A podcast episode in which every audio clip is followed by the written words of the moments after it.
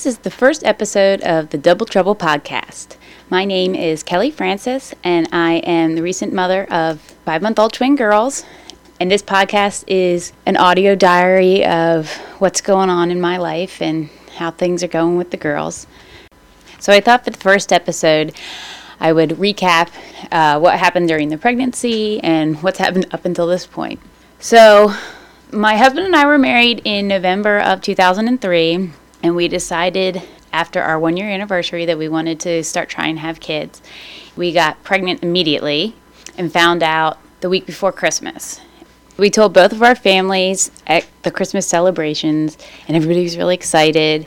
And then about a month later, I miscarried, which was very devastating. And we ended up getting genetic testing done by recommendation of my OB just for precautionary measures. And the genetic testing came back that said that the baby had some really messed up DNA. So they were concerned that my husband Dan or I had our own problem with our DNA. So they sent us for genetic testing to see if we were going to have trouble just conceiving altogether. So from the day I got that phone call to when we actually got the test results back was about a month, which was just a horrible month. But we got the test results back and we were both completely fine. So they have no idea what happened with the miscarriage, just one of those things. So then you have to wait a couple months before you're allowed to start trying again because they want you to heal. And when we were finally allowed to start trying again, we didn't get pregnant that first month, and that was really scary.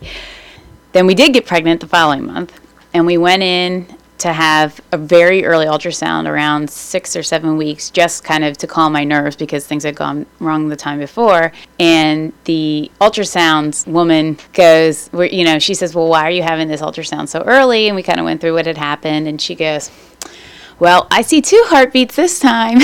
and we were like, What? so you know, we probably should have been a little prepared for the possibility of twins because my husband's mother is a twin, and my grandfather had a set of twin sisters, and my grandmother had a set of twin uncles, I believe. So, anyway, it kind of runs in the family. So, we were scared and excited when we found out it was twins, but mostly excited, and most people were very excited. And then we just started kind of, you know, preparing for the possibility, you know, how are we going to handle this? But it was also then like this whole additional level of scariness because we were already pretty freaked about the miscarriage and you know we just wanted to have a healthy baby. And there's all these complications that get added with twins and we were kind of scared.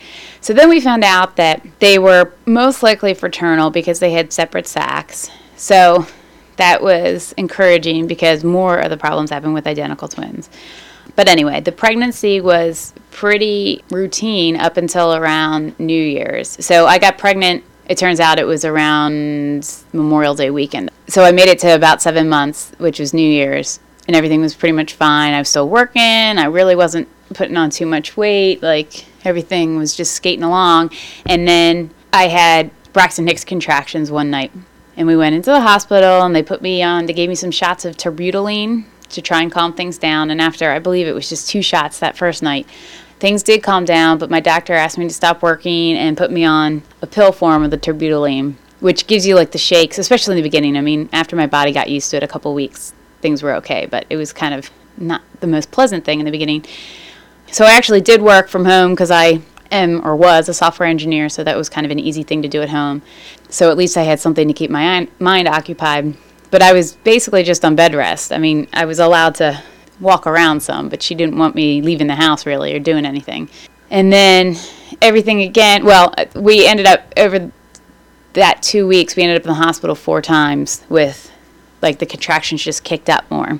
And they'd put me on the, they give me a shot of the terbutaline and pump me full of fluids. One night we spent the whole night in the hospital. And finally, my doctor said, okay, this is just, it seems like it's just Braxton Hicks because I wasn't dilating at all. It didn't seem like in any other manner was I getting closer to delivery. So she said, you know, just ride it out. If you're not in pain, if it's, you know, if it's truly labor, you'll know and come in. But if it's just kind of this continual, they're, they're basically like painless contractions, just ride it out, it'll be fine. So we didn't go to the hospital anymore for a long time. And then at 36 weeks, I was allowed to go off their terbutaline And for that last two weeks, they had me scheduled for non-stress tests for you know every other day, just to make sure the babies were doing okay, check their heartbeats. Especially because once I went off the medicine, I was really I was contracting all the time. I was contracting every three to five minutes, all day, every day. And then those last two weeks, things got really bad for me. I put on about 20 pounds of water weight. My legs swelled up. My ankles swelled up. It was horrible. You can't move your feet. I just I didn't want to move. I felt horrible all the time. I went in on February 16th, which was a Thursday, because the swelling had just gotten extremely worse over, you know, night basically.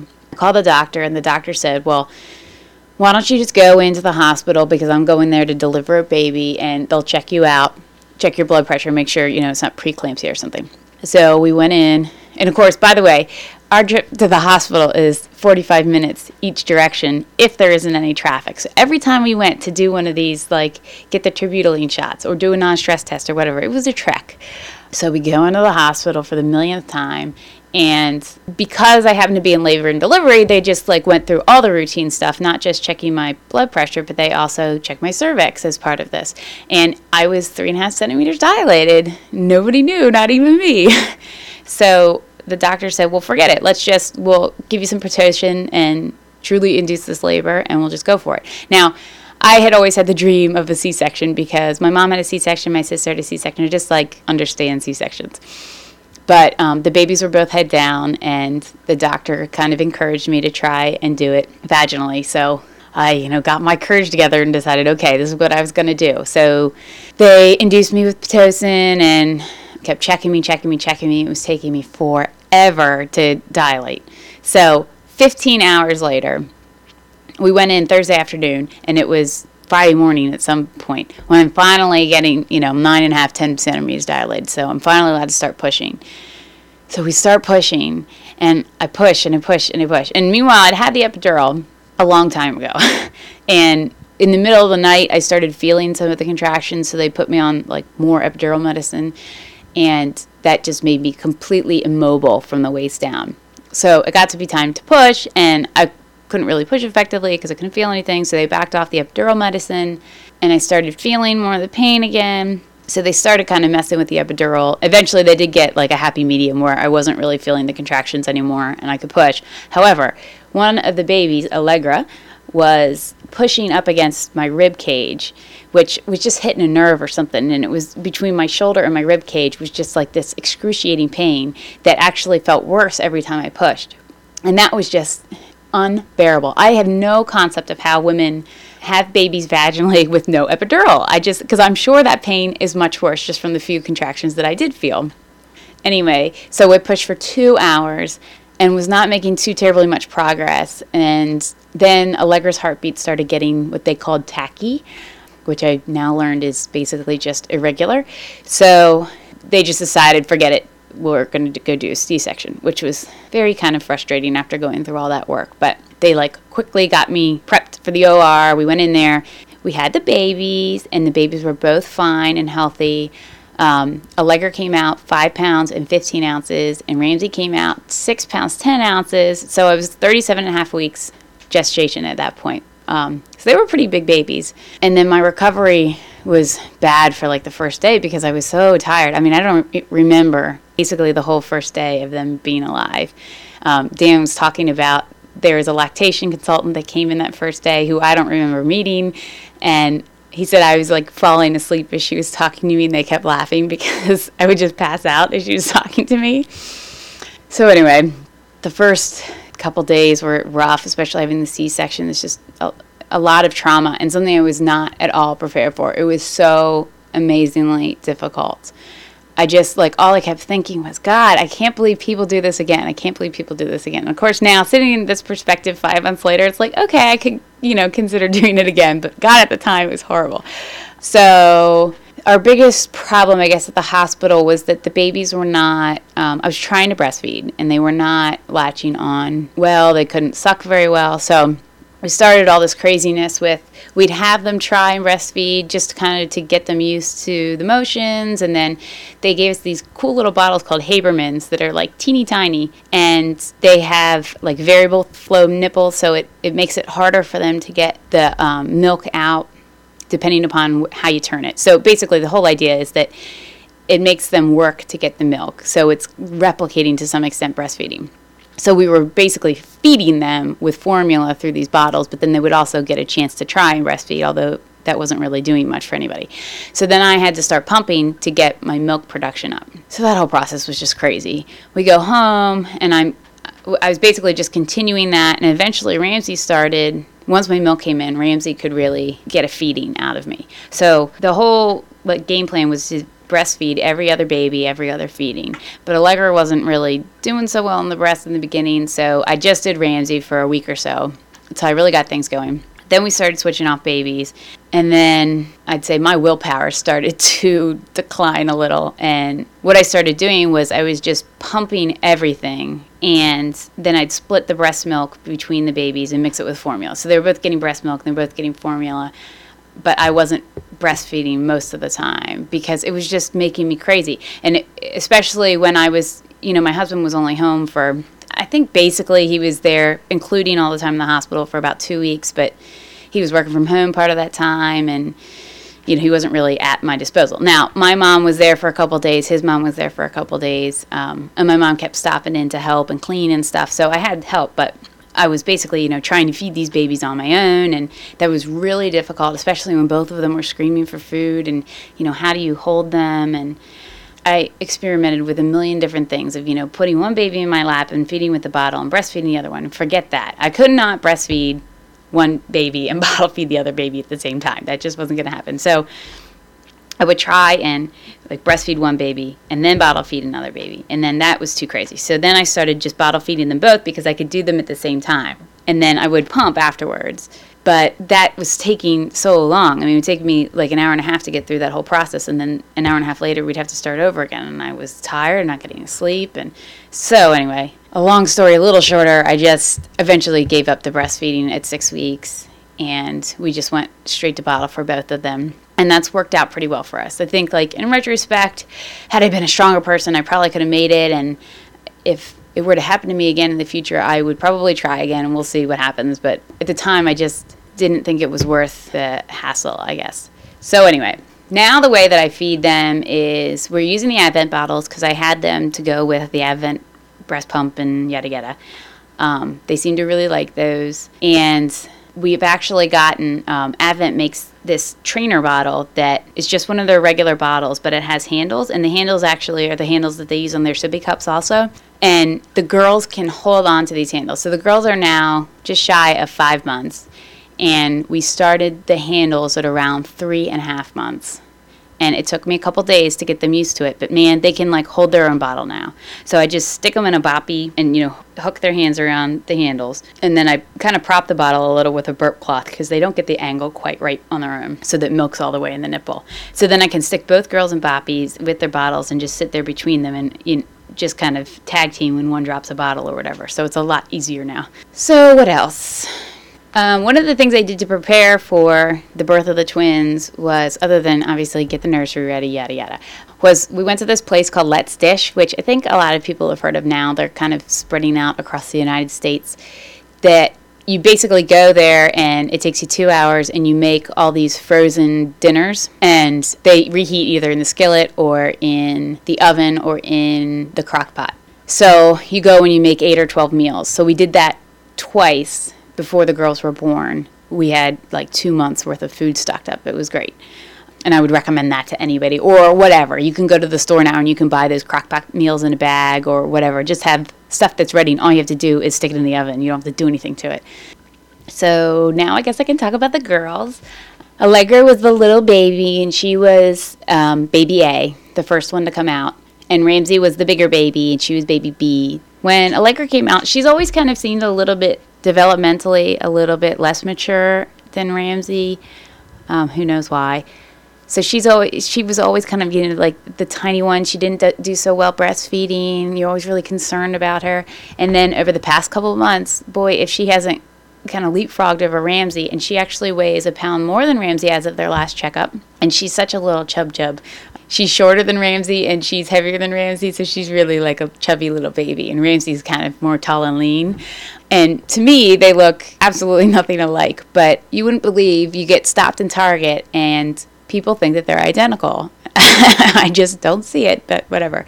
And Allegra has basically blonde hair. Ramsey has kind of strawberry hair, which is my color. And when Allegra didn't have so much baby fat on her, she had a very like long, narrow face, more like my husband. And Ramsey has a much more round face like me.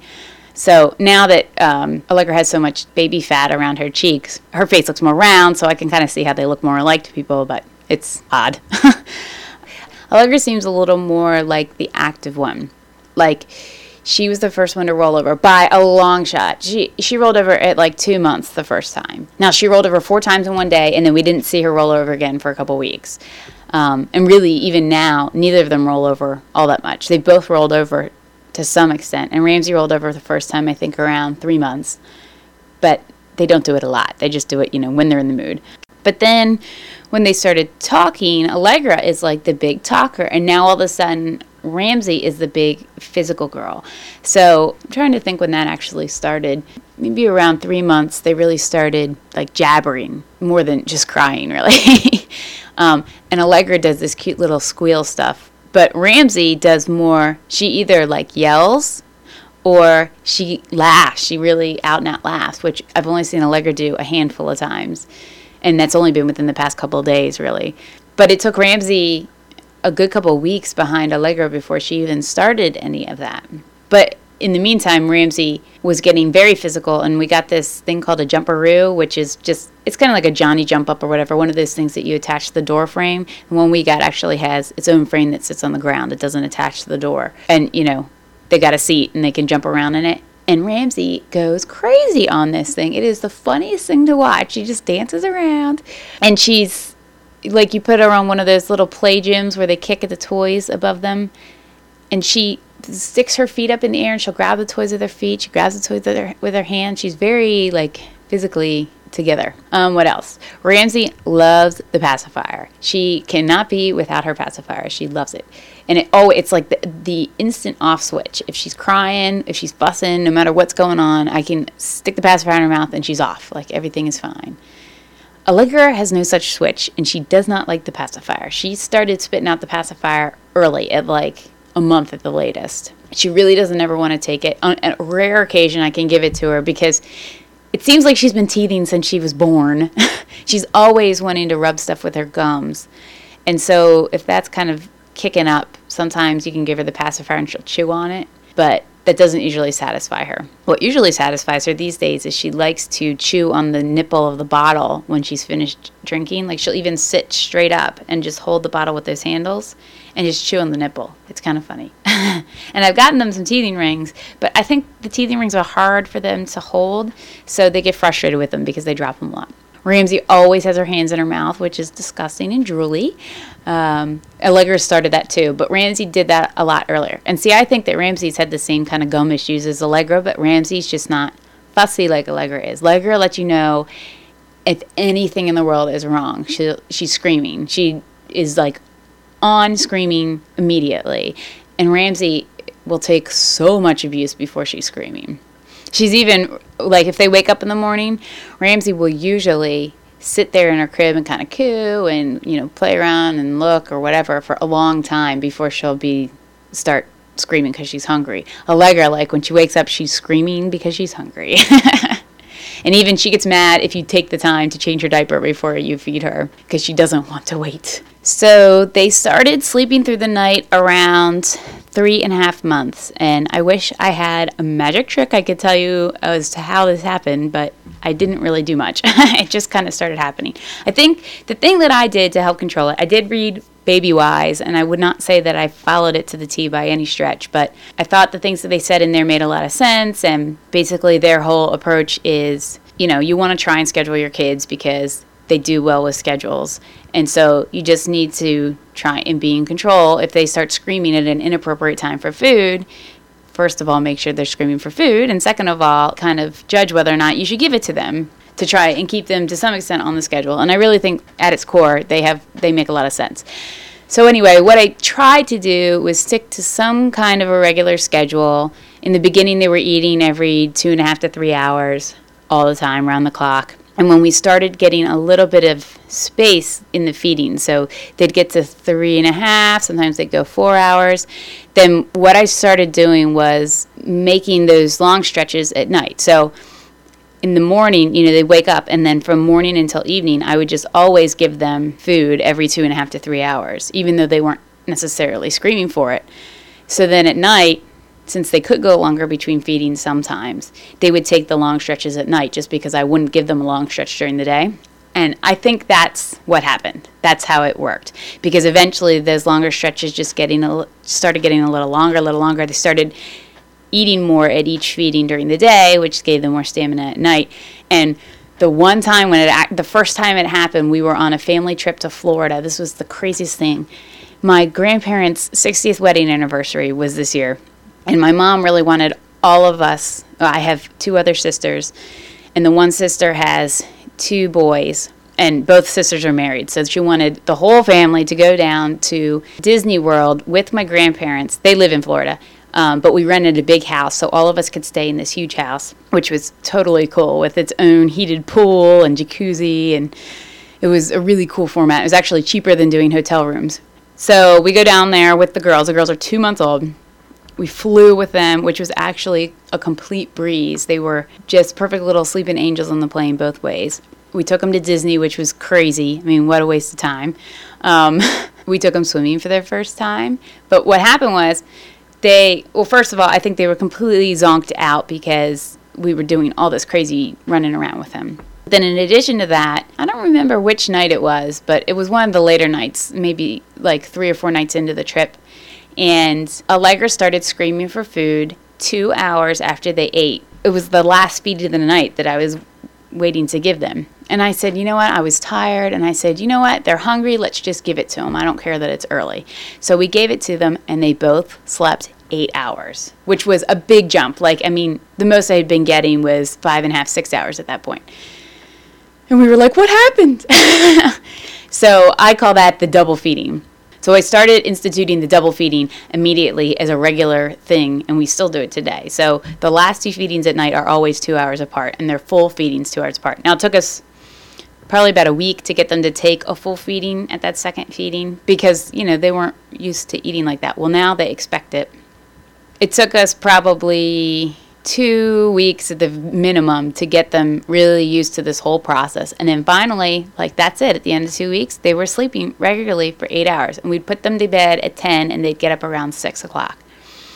And then slowly 6 o'clock turned into 6.30 and then 6.30 turned into 7 and 7 turned into 7.30 and sometimes they'd sleep as late as 9. So then I decided, okay, well, we need to back up the start of bedtime because I want to recapture my evenings at some point. So we just fed them at nine o'clock one night. We did seven and nine instead of eight and ten as those last two feedings, and that worked. Now they woke up an hour earlier in the morning, so we backed. We were basically at the time we were going ten to seven thirty. So once we dropped them to nine, they'd go nine to six thirty, which was fine. And then after a week or so, they were back up to nine to seven thirty, and that's where we are now.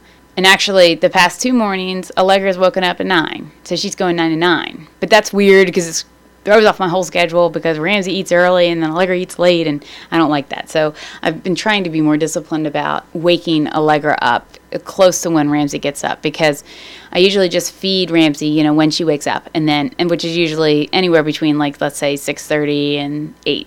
And then the second feeding's at 10 a.m., 1 p.m., 4 p.m., 7 p.m., and 9 p.m. So coming up shortly, we're gonna start ratcheting back. I think we're gonna start trying to put him in bed at 8:30. We'll see how it goes. Ramsey started eating rice. Well, they both started eating rice like a week and a half ago, and Allegra did it the first couple days by herself because Ramsey's been having potential allergy issues, so we w- didn't want to like mix anything with, with her. And Allegra did okay the first couple days, and then she started really like not liking it. Anytime you'd sit her in the high chair, you could get a bite or two into her, and she'd just start screaming, and she just wanted the bottle because we've been feeding them like right at 6:45, 7 p.m. We'll feed them the rice. So it, it's time for them to eat. And Allegra just doesn't want to have any distraction from that bottle. She's such like a crazy bottle feeder. She like grips that bottle like you know you are not taking it out of her hands, and she sucks it down really fast. Like she's really into it. So we might just have to start trying to feed her the rice at a different time when she's not expecting the bottle. But for the meantime, we've taken a couple days off because we want to just kind of get her away from the experience. But we've gotten over at least I think we've gotten over Ramsey's allergy problem, which was she has always had cradle cap very badly. And then it started slowly spreading over her arms and legs. And in Florida, we saw like a big change when we took her swimming, like everything cleared up. Um, and then we got back from Florida and things started getting worse progressively. We went to the doctor for a checkup and he's like, this is really out of control. So he switched me to soy formula for her in case she was having a milk allergy. He said, don't feed her the rice in case she's having some kind of food allergy.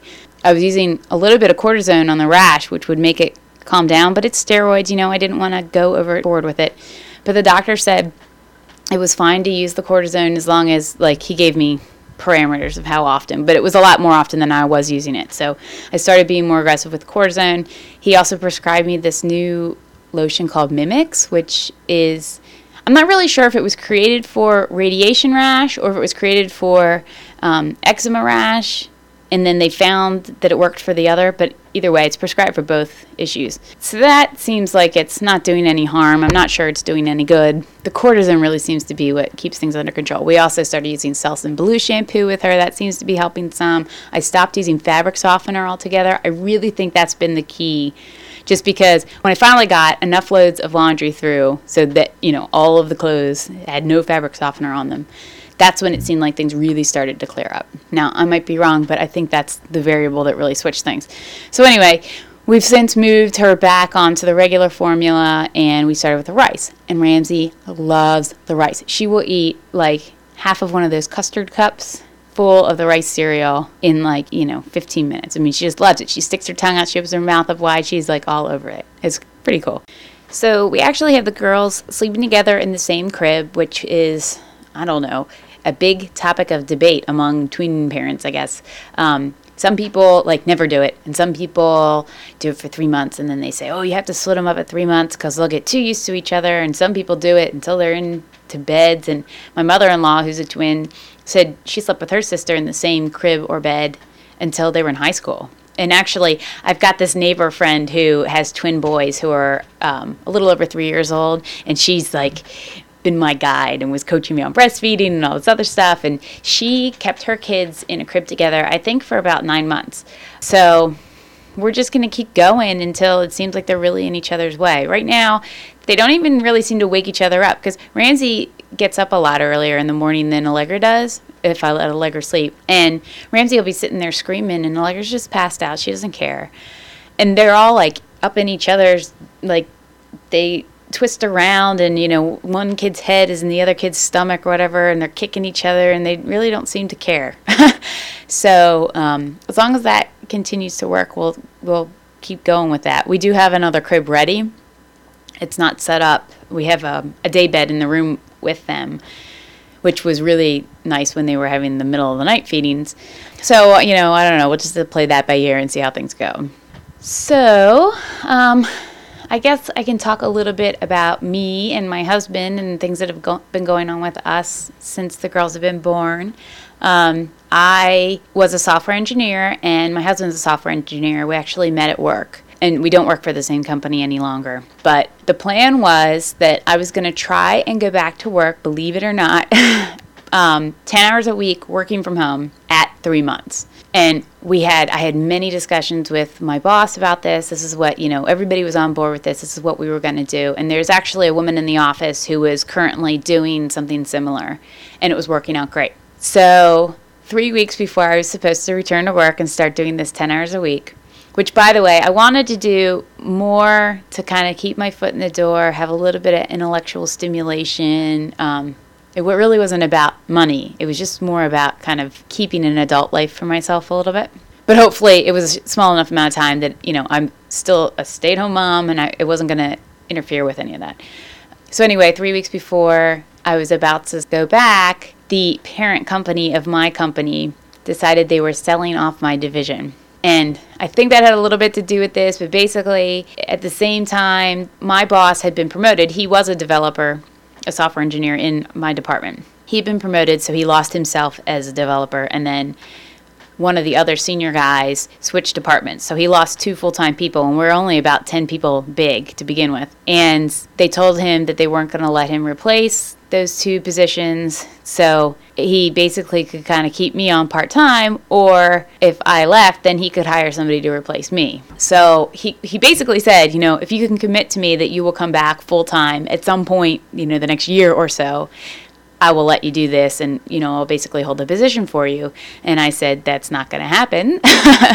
so, you know, we basically just came to the agreement, I guess, that it just wasn't going to work. That's actually turned out to be okay because I've gotten a little bit of consulting work on the side, which is less stress because I'm my own boss and I can kind of schedule it better for myself. So, I mean, I don't know. They're still, they still have deadlines. So, there's still deadlines in there, but uh, to me, I, I think it's less stressful than it would have been, but I might be wrong. Um, but it's at least working out. I have work to do. I have something stimulating to do. It's keeping me in the field, and we do bonus get some extra money on the side. So Dan and I have been, I would say, you know, we're probably having all the kind of regular new parent struggles. We have skirmishes over who's going to wake up with the girls in the morning, and if one of them starts screaming in the middle of the night. We've had a few episodes of that, especially with Allegra. She'll just, you know, three o'clock in the morning start wailing for no reason. And usually you can just stick her in like the swing and she'll go back to sleep and sleep until morning. But um, I've tried to be very careful about A, we do not feed her because I don't want to start slipping back into feedings in the middle of the night. And B, if it happens for two days in a row, then I'm like more strict about okay, she doesn't get to go in the swing. You can pick her up and calm her down, but put her back in the crib, and that usually that'll kill the the event for this time being anyway. We've had that kick up a few times, but so far we've been able to squash it before it's become a problem. So anyway, what else? Um, we are. trying to eat like normal people. I'd say we probably have way more pizza than we should because it's easy. And we, you know, we've gone out on probably what, like two dates since the babies have been born. Once when we were in Florida, my parents volunteered to take both of our kids and both of my sister's kids. She has a three year old son and at the time, I guess, a six month old son. So they took all four of them for like five hours, and the four of us went out to dinner and to see a concert and I God bless them because when we came back, man, they looked like they were gonna tear their hair out. Um, but that was one day night, and then uh, just a couple weeks ago, my husband, the sweetie that he is, remembered that it was the anniversary of our engagement, which was July 2nd. And that is probably the last thing that's on my mind. Of all things, you know, he remembers this anniversary that I don't remember. And he set up for his mom to come over and babysit the girls. And he got us dinner reservations and dessert reservations at the melting pot and had this whole evening set up. It was really nice. And it was such like a great break. So I'm getting a little more confidence with leaving them. I just feel like I'm like dumping this huge burden on somebody because it's hard if both of those girls are screaming. It really like gets at you. and I just I feel like I'm burdening these people. So I'm getting a little more comfortable with that and um, hopefully we have two babysitters that are kind of at our disposal. So hopefully I'll feel comfortable enough, you know, using a babysitter. I feel more comfortable, I think, with two babysitters because I just worry that, especially a kid who's like 16 and, you know, has done babysitting but has not done two infant babysitting at the same time. You know, it's just, I can see it being overwhelming and I don't want to make it overwhelming. I want them to come back.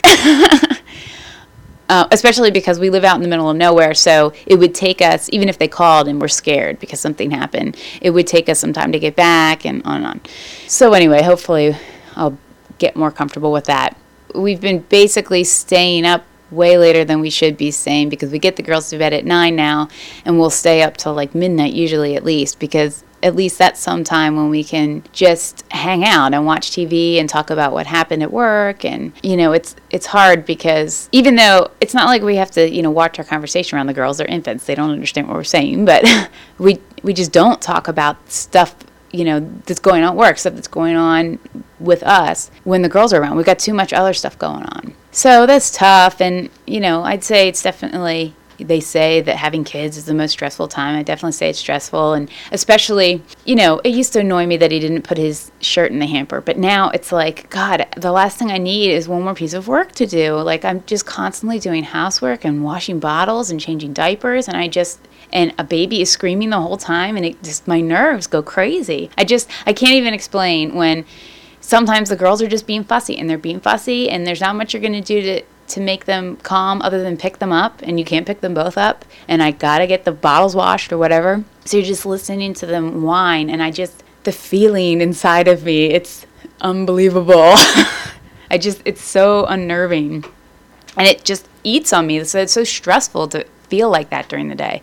And at night cuz then cuz then you know Dan will be maybe he is taking care of one of the girls but the other girl's fussing or whatever. I just it's just hard, you know, it would be nice to get away from that a little bit more often. Um, but thank God they're sleeping because at least the evenings, you know, I've got that dedicated time. I also have right now is nap time in the afternoons. I always have this dedicated, usually it's at least two hours where they sleep together in the crib and I can do my own thing. During the morning, they both nap, but I have not established a set nap time yet, and that's just because I haven't, not because they wouldn't do it. I think they would do it if I set it up. So I guess I'll wrap this up for the first episode. Um, I just wanted to give a quick shout out to those podcasts that have inspired me to do this. Um, first of all, A Parent's Diary. They have twin boys and a new baby girl now, and they have a podcast along the same lines where it's just an audio diary of their life. I also used to listen to Who's Your Daddy, which has sadly gone off the air now, and they were just very funny and talked about um, parenting stuff more from the guy's point of view, obviously. I also listen to Manic Mommies, which is hilarious, and they talk about all kinds of crazy mom problems. Also, Baby Time, which was kind of neat because their son was born, I think, like six weeks or so before the girls were born. So they were just ahead of us on most issues and still are just ahead of us on most issues. So it's neat to hear what's going to come up next for us. So I guess that's about all. My website is double trouble podcast doubletroublepodcast.blogspot.com and my email address is doubletroublepodcast at gmail.com. So please feel free to come visit the website or send me an email. Thanks for listening.